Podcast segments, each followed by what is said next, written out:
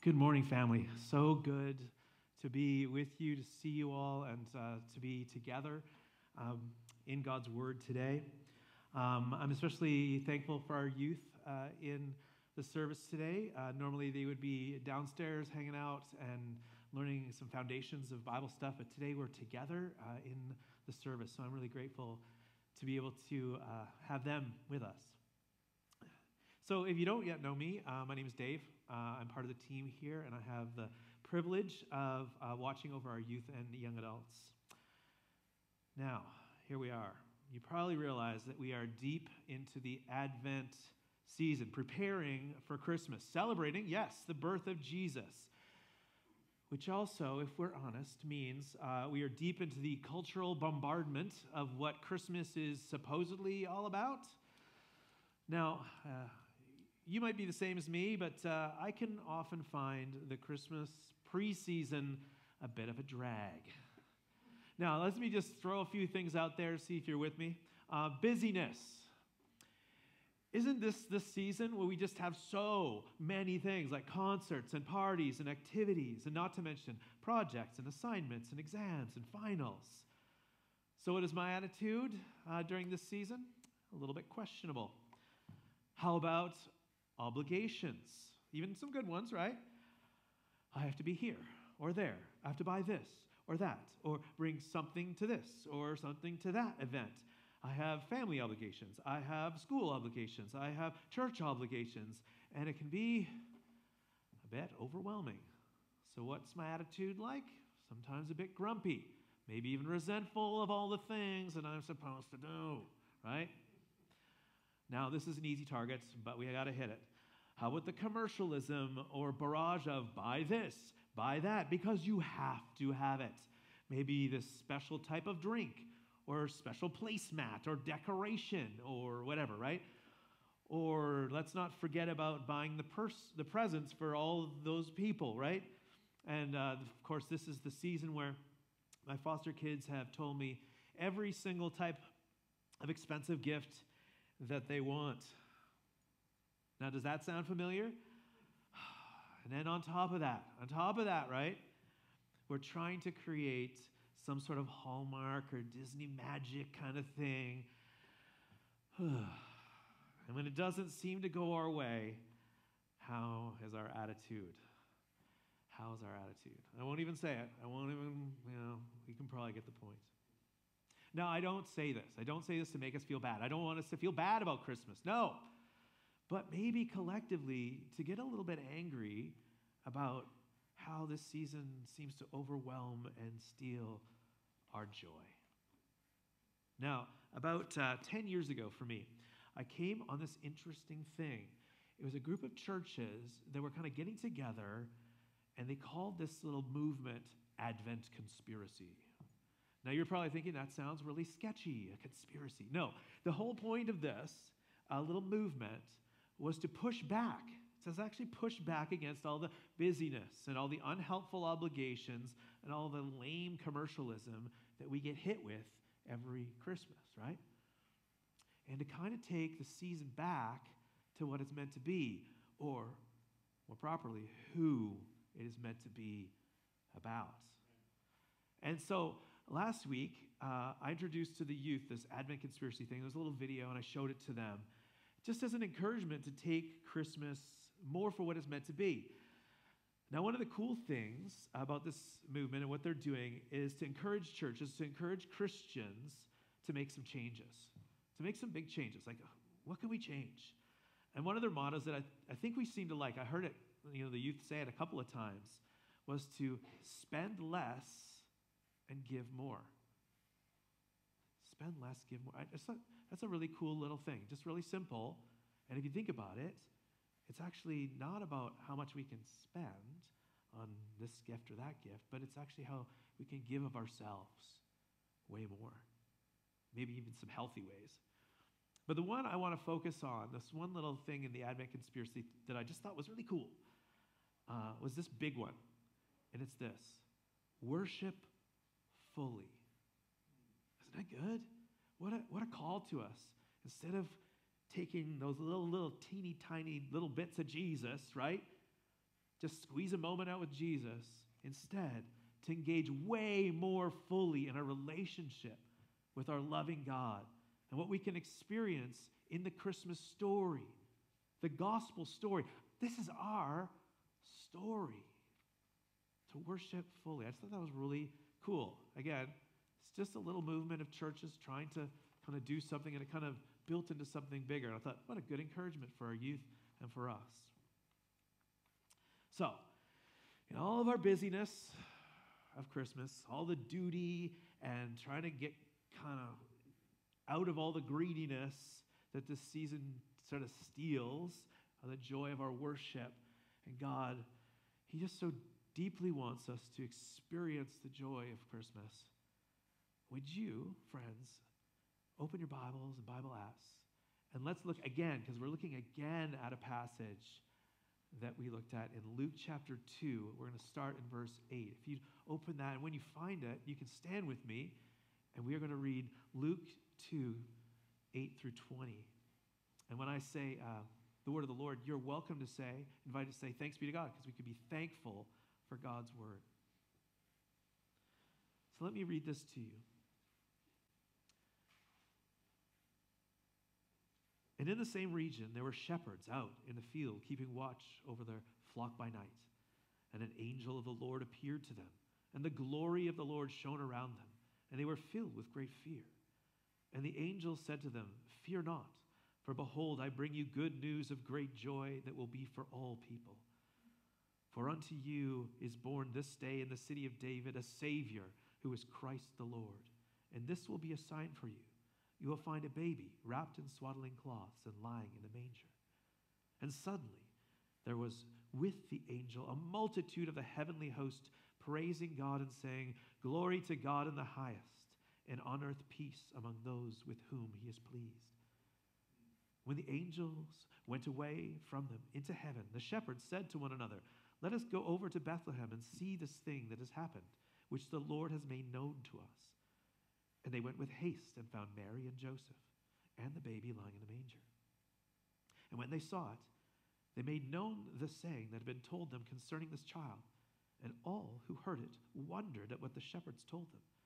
But Mary treasured up all these things, pondering them in her heart. And the shepherds returned, glorifying and praising God for all they had heard and seen as it had been told them. This is the word of the Lord. Gonna cool down my rock star voice. Ah, that's good. So, friends, we're going to approach this passage with just two things in mind. The first is the potential obstructions, distractions, blockades to hearing the Christmas story. Some of the stuff we've already kind of alluded to. And I'm going to call this uh, section retaining or kind of keeping fear retaining fear. And the second is how we can truly, more deeply engage with the Christmas story. And I'm calling this attaining joy in Jesus or seeking joy in Jesus. So, retaining fear, that sounds terrible, but listen to how our passage begins. And in the same region, there were shepherds out in the field, keeping watch over their flocks by night. And an angel of the Lord appeared to them and the glory of the Lord shone around them, and they were filled with great fear. Here we have ordinary people, literally kind of outside, but outside of the normal spaces of society. Not the most respected, but also a group that did necessary work. The Christmas story comes to them. And it comes to them in the most amazing way. And once again, would you picture this story. I know many of you have heard this story before. Let's listen to it afresh. Here's a dark hillside with not much going on, just resting and minding their own business. There are these shepherds. And all of a sudden, an angel, okay, an angel appears and lights up the sky with blinding, glorious light. If you were there, or if I was there in the presence of this heavenly being and this infinite light just bursting into their space, wouldn't we be afraid? not just a kind of little fear, but a fear that's kind of multiplied exponentially, not just startled, whoa, what was that? But overwhelmed with fear.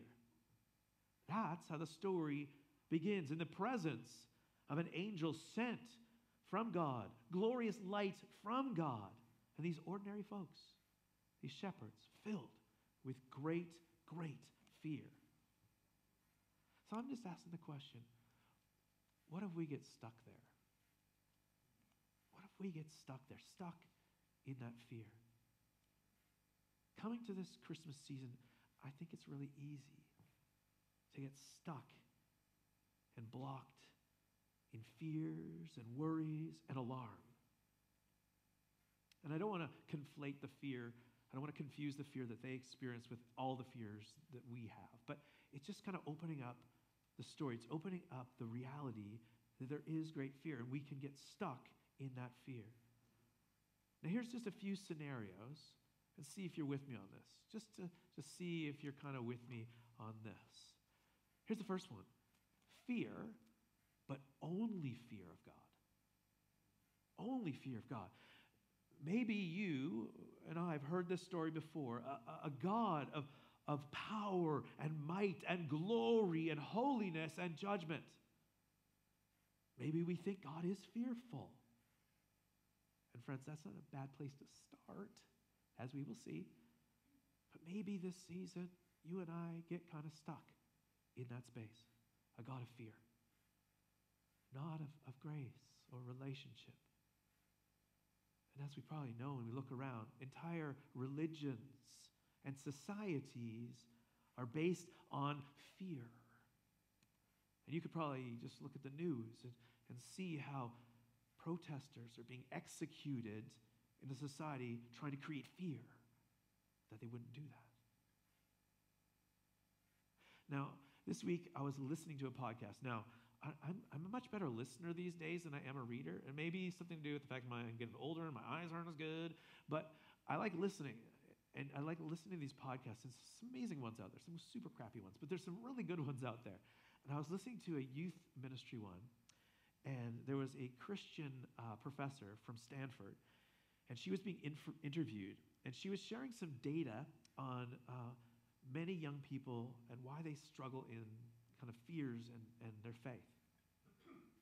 And one factor for these fears or, or kind of pushing away against God is that it seems in our churches we have lots of teaching about God, but we seem to be lacking in the teaching and inviting into a relationship with God.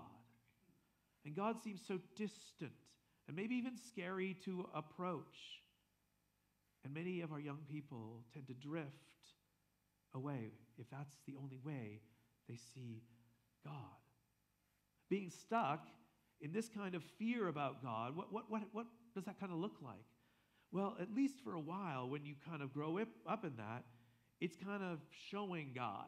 It's kind of doing stuff to show God we're okay with Him. I have to kind of perform, to conform to practices, right? I should go to church because I'm supposed to, right? Or I should be giving because it, it's good, right? Or even stuff like prayer and Bible reading can seem and feel hollow because we're always trying to perform.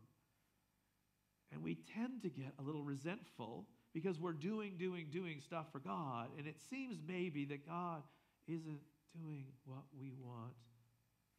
And we can de- definitely get a little resentful. So that's sort of this fear and only fear of God. Don't worry, we won't stay there. How about fear of the unknown? Something, boom, hits you, and you're like, what is going on? And here in this story, the shepherds are kind of hit with something of the unknown. Here's this story about a, a baby and a manger with a Savior and Messiah all tacked onto it. That is a bit confusing, right? And I don't know about you, before this story, I didn't know if I even knew what swaddling was. Hmm. Maybe that's just me being a dude. I don't know. Maybe the story doesn't make a whole lot of sense to you or to me. Why do I really need this story about a baby? I don't really understand the true meaning of this story. And so, when you find you're confused or shaken, don't we get a little more anxious? maybe a little more fearful. And over and over and again in the Bible, and yes, in life too, it seems we're really easy to scare. Um, things just pop up and they scare us. There's whole industries just doing that to scare us, right? And I mean, think about this story. You've got shepherds out in a dark field, and a devastatingly powerful being just appears and basically says, Boo. They jumped. You and I would jump, right? How almost everything in life, the things that confuse us, the things that I just don't understand. And in that same podcast, it reminded us uh, young people experience this maybe more intensely than most of us, but these big questions, these big questions that cause us fear. What is my purpose in life? How can I live a meaningful life? Who am I? Right? Those things can generate those fears and anxieties in us, can't they? Let alone family life, school life, work, friends, money. All these things create fear in us. So, if I have a confusion of God and how this story of Christmas might actually be important, maybe you're thinking, all right, just don't add any more stress to my life right now. It's just going to increase my fear and anxiety. So, most of us would probably agree that even just thinking about this only fear of God and, and trying to impress Him or, or maybe even avoid hell, it's exhausting. And it's probably taking its toll both on our spiritual life and even on our physical life kind of our health can get affected by that. And maybe we're thinking, maybe this God thing isn't even good for me or for others. I don't like living in this fear. Or maybe being stuck in fear and confusion and anxiety in, in life in general is reflected in my confusion and anxiety about God. Even when I try to think and understand the Christmas story, it gives me worry that I don't quite get it. And I don't like living in this fear. But the good news is coming. You do not need to fear. You do not need to fear. We don't need to be stuck in this fear. Listen again to verse 9. An angel of the Lord appeared to them and the glory of the Lord shone around them, and they were filled with great fear. And the angel said to them, Fear. Do not be afraid. Do not live in this multiplication of fear, this exponential fear. And I think we've already just mentioned that it would be very fearful and scary to have an angel in all his glory appear, right? And throughout all the Bible, heavenly beings in glory are devastating and awesome, right? And no one can stand in the weight of that glory of God, right? That brilliance. And a right fear of the Lord is good. It is good. It's a beginning. It's a beginning. And it's a beginning of something good, wisdom, right? But the angel is telling us don't get stuck in that fear. Don't stay there. Why can the angel tell us this? Listen, fear not, for behold, there's a reason. Check it out, check it out. I bring you good news of great joy that will be for all the people. Here's what I want, want to do with the final part of our time today. We'll consider the heart of this Christmas message the joy of Jesus who he is for all people, and then living joyous, even fearless faith in response to Jesus. Let me drink again here. Rock stars coming out.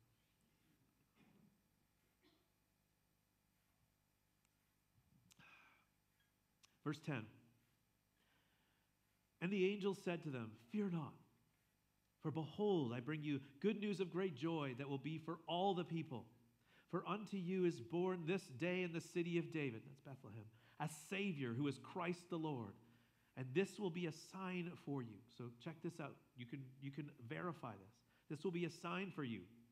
You will find a baby wrapped in swaddling cloths and lying in a manger. And suddenly there was with the angel, so that angel wasn't big enough, a multitude of the heavenly host praising God and saying, Glory to God in the highest, and on earth peace among those whom he is pleased. Joy as we encounter Jesus, who he is, Savior, the Christ, the Lord. Now, just like those beautiful nativity scenes we sort of set out, or the one in Home Alone, which is also pretty awesome, uh, or you know those Christmas windows, those displays that are just so amazing. Well, we kind of take that and, and actually let's take a look, almost like we're looking into the story through the picture that Luke is giving us here of Jesus. So as we look, as we open that window, look at that beautiful nativity scene, what do we see? The Savior. The Savior. Here is the promise that Jesus is the one who saves. The Bible is, is very clear on saving rescue, deliverance. It's a saving from something into something new, saving from slavery into freedom of worship. And you would see that in Exodus. Saving of God's people from enemies, of war to peace. Saving is the act of God to rescue his people from darkness and death and sin and this world into a new life, a new and heavenly kingdom. You and I need not fear. The joyous good news or the gospel is that this baby, Jesus, is the Savior. He is the one who has come to rescue us and save us from darkness and death and sin and the world and the devil. He came to live with us and die for us on the cross and to rise again and to give us new and eternal life. What joyous, good news! Amen to that. As we look again through the window, we see Jesus is the Christ. Jesus is the Messiah, the promised one, the king in the line of David, come to rule his people, to lead his people, to shepherd his people. God's people are scattered and lost and broken. And even now, even now, doesn't it feel a little that way? Scattered, lost, and broken. Jesus has come, the Christ, to gather us, to carry us, to disciple us, to know God as Father, and to come under his righteous rule and judgment and mercy and eternal grace. His eternal grace, that unmerited favor of God. Jesus is the promise that you and I have been waiting for all our lives, whether we know it or not. Jesus is the answer to our lost and fearful and scattered lives. Now, peer a little closer into this window, and what do you see? Jesus is Lord. What, what do you look at? What do you see when you glimpse into this window? It is a window full of light and glory and power. And if you look closely enough, you will see the face of God lying in a manger wrapped in cloths. The claim that Jesus is Lord is that Jesus holds the very name of God. Now, hundreds of years before Jesus is born, God's prophet Isaiah says this, and we've heard it already, and we need to hear it again. In chapter 7, Isaiah, Therefore, the Lord himself will give you a sign. Behold, the virgin shall conceive and bear a son, and shall call his name Emmanuel, which means, as we know, God with us. And just a few chapters later, These are very familiar verses, and you probably want to sing the Messiah when you hear them. For to us a child is born, to us a son is given, and the government shall be upon his shoulder, and he shall be called Wonderful Counselor, Mighty God, Everlasting Father, Prince of Peace. Of the increase of his government and of peace there will be no end on the throne of David and over his kingdom to establish it and to uphold it with justice and with righteousness from this time forth and forevermore. The zeal of the Lord of hosts, the zeal of the Lord of angel armies will do this. Jesus is the glorious ruler who is actually Emmanuel, God with us, mighty God, eternal King. This is good news of great joy that the angel is proclaiming. And the shepherds and, and you and I are invited to see Jesus, to know Jesus as Savior, Messiah, as the Lord. And this is such good news that even the angels can't contain themselves. Even the angels, I, I, I, want to, I want to see that one day when even angels can't contain themselves. Verse 13, and suddenly there was with the angel, a multitude of the heavenly host, and this is thousands of God's angels, praising God, saying, Glory to God in the highest, and on earth peace ah, among those with whom he is pleased, or upon those with whom his favor rests. Guess who that is? That's you and that's me as we trust and follow Jesus. Amen. Glory and peace. Oh, this is the promise the joyous good news of Jesus. Glory. I don't know if you think about this, but glory is the very weight of God's presence. That's the promise. Peace, the shalom, that is being made whole and healed by God through Jesus Christ. Glory and peace. Oh. The shepherds and we are invited into a new and joyous gospel message. Oh, that's good. Are you hearing this a little more afresh? How do they respond? How could we respond? It's a response of joyous faith. Joyous faith. Verse 15 When the angels went away from them into heaven, the shepherds said to one another, I don't know how they're talking, they're probably just super excited.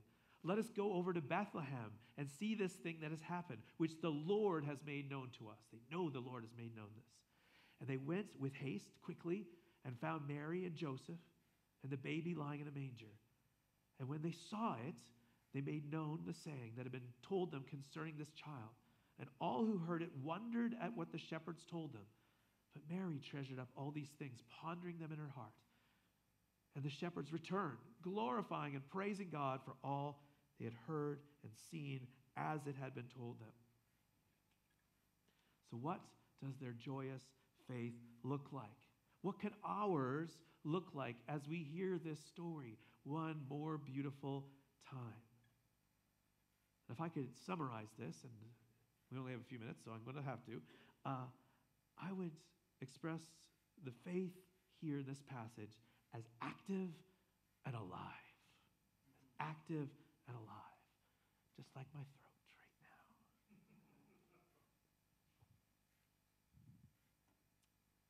So, what do the shepherds do when they get shocked and awed by the angelic presence? Hear this message? Do they stay in that fear? Do they stay in that fear? No. They go. They go in haste. I don't know if we use that word much, but it's a great word. They go quickly, right? They respond in a lively and active way to what they have been told by God and called by God to do How about you? How about me? Are we actively seeking out Jesus? Even in those little moments, are we actively seeking out Jesus, who he is, and what he has done? And are we actively listening to where God is calling us? Are we being intentional about listening? God, where are you calling me? And to partner with him as he calls us. These shepherds, ordinary folks, right? They were not particularly known for their clever conversations or their brilliant debating skills. That's not what they're known for. Maybe they had them, but I don't think so. They tell people what they heard. just as they heard it. They share the gospel, this good news of Jesus. How about for us? I'm not saying this to make us feel guilty. Not that kind of, I don't want that to be the message here. But are we telling the Christmas story? This is our story. This is our story. Are we telling it? Or we do, do we feel a little bit ashamed or, or want to be too culturally appropriate to allow that joyous faith that's hiding in us come out as we tell what we know about Jesus? And when the shepherds, when they, when they tell Mary and Joseph, watch what she does. She ponders and treasures. It's just like this taking in, this bringing in right to her heart all these promises about Jesus. How about for us? And I know this is a cheeky question. What's our treasure this Christmas?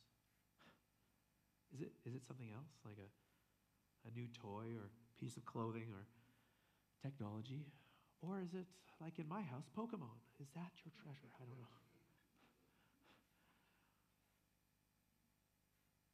And friends, as, as we do seek Jesus out, as we do allow the, the joy to kind of spark us, will it break through our fears? Will, will you let it break through your fears? And so as we put the whole of this kind of message together, what are we hearing? What, would, what did we say at the beginning? All, all the things we have covered and, and, the, and the joys and, and wonder of Advent leading to Christmas. We've got all these fears and distractions and duties and obligations, this fatigue, caught up in all this stuff, this commercialism. And it's taken its toll on our, our mental health, our, our spiritual health, our physical health, even, says the guy with the cold. Right? This Christmas, this Advent season, would you be encouraged to listen to the joyous good news of Jesus, this gospel of Jesus? And like verse 20, and the shepherds returned glorifying and praising God for all they had heard and seen as it had been told them. You and I get God's word told us. Oh. Praising and glorifying God because of Jesus and this incredible encounter. And friends, I know you've heard this message year after year, but would you hear God's good news afresh? God's call to you afresh this Christmas to know Jesus and to give him your fears and frustrations and, and acknowledge that this is good news for all of us. All of us. To find joy and peace as friends, we step into the beauty, beauty of Christmas and worship. Amen.